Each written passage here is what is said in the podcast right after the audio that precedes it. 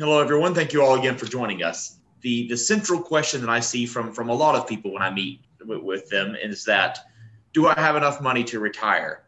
And without having a full analysis of your current assets and your cash flow coming in, both currently and in the future, it's very hard to answer that question. So I think starting with that question alone shows the importance of having a trusted financial advisor in your toolkit. So, of course, really planning ahead for retirement involves multiple professionals. So it might be attorneys to make sure that your estate plan is is set up and that you are you're um, ready for the potential cost of long term care in the future.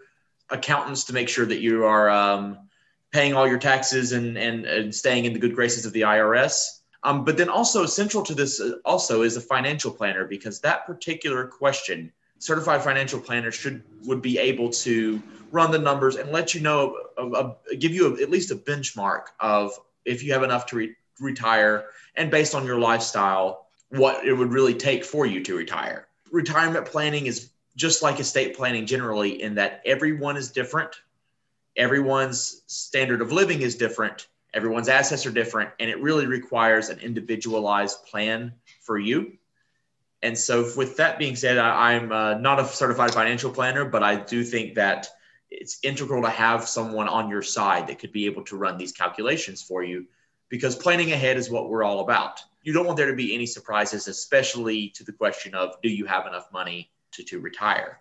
But with that being said, Kyle mentioned a couple of um, different types of, of ways to fund retirement. And that's defined benefit plans or defined contribution plans.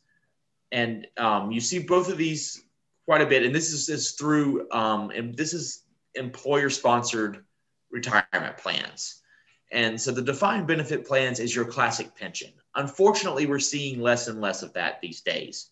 But the defined benefit plans have a pension amount that upon retirement, you know, as defined or, or under the parameters of your employer, they'll pay you a certain amount of money per month throughout your retirement. And there's no lump sum that you have access to under this plan but it's a guaranteed income for the rest of your life during retirement. Now, those you see on a lot of um, older employment plans, unfortunately, with the um, with the onset of the 401k and the IRA, you're seeing less and less of that. And what you're seeing more often is defined contribution plans, which is usually a employee matched plan under which the um, risk of the investments are on the employee and the employee contributes to their own retirement savings. And a lot of times that's matched by an employer. And then the employee makes investment decisions, the retirement account grows, and then upon retirement, you can have access to the money that you've saved uh, with some tax consequences that are built in. But the biggest difference between the two is that under the older pension plan or the defined benefit plans, the lump sum of money that's used to fund your retirement is held by your employer. So the risk of um, any losses in the market, any declines in the market, those investment risks are borne on the employer, and the employee would get a set amount of money in retirement. And then on the defined contribution plans or the, the IRA 401k plans, that risk of a dip in the market or something like that is borne on the employee but it gives the employee a lot more flexibility to make their own investment decisions and to ensure that they're making the investment decisions that will work best for them.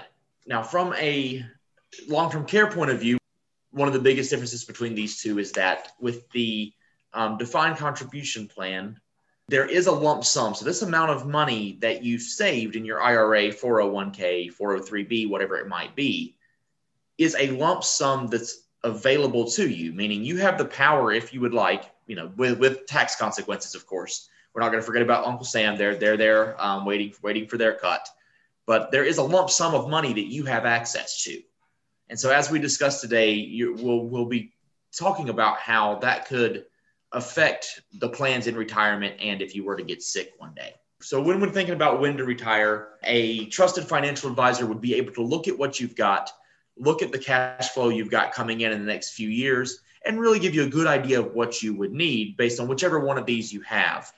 But it's important to know whether you have a defined benefit plan or a defined contribution plan because that difference is very important in de- deciding when you're going to be able to retire and actually uh, take advantage of the money that you saved through your employer's plan and whether or not that's going to be available down the road if you were to get sick. Tammy, do you have any input as far as when to retire or, or retirement plans, that sort of thing?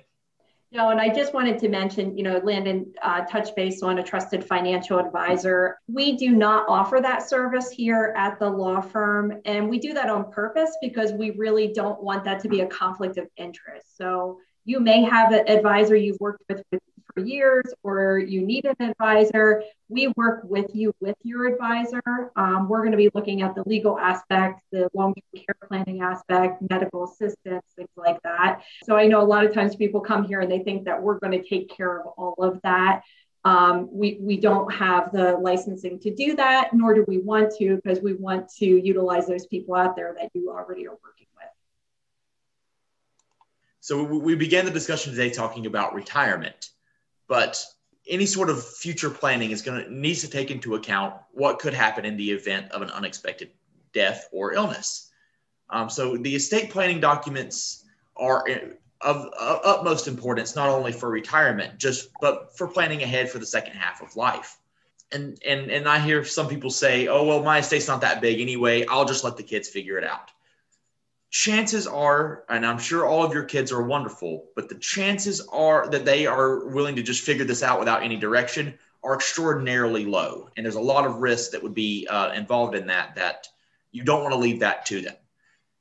When it comes to estate planning, whether it's what you can do now to prepare for retirement in the second half of life, or what happens when you pass away, you are in, just note that you are in control and you have the power to leave directions to to your family to know exactly what you would want now and um, uh, upon your passing.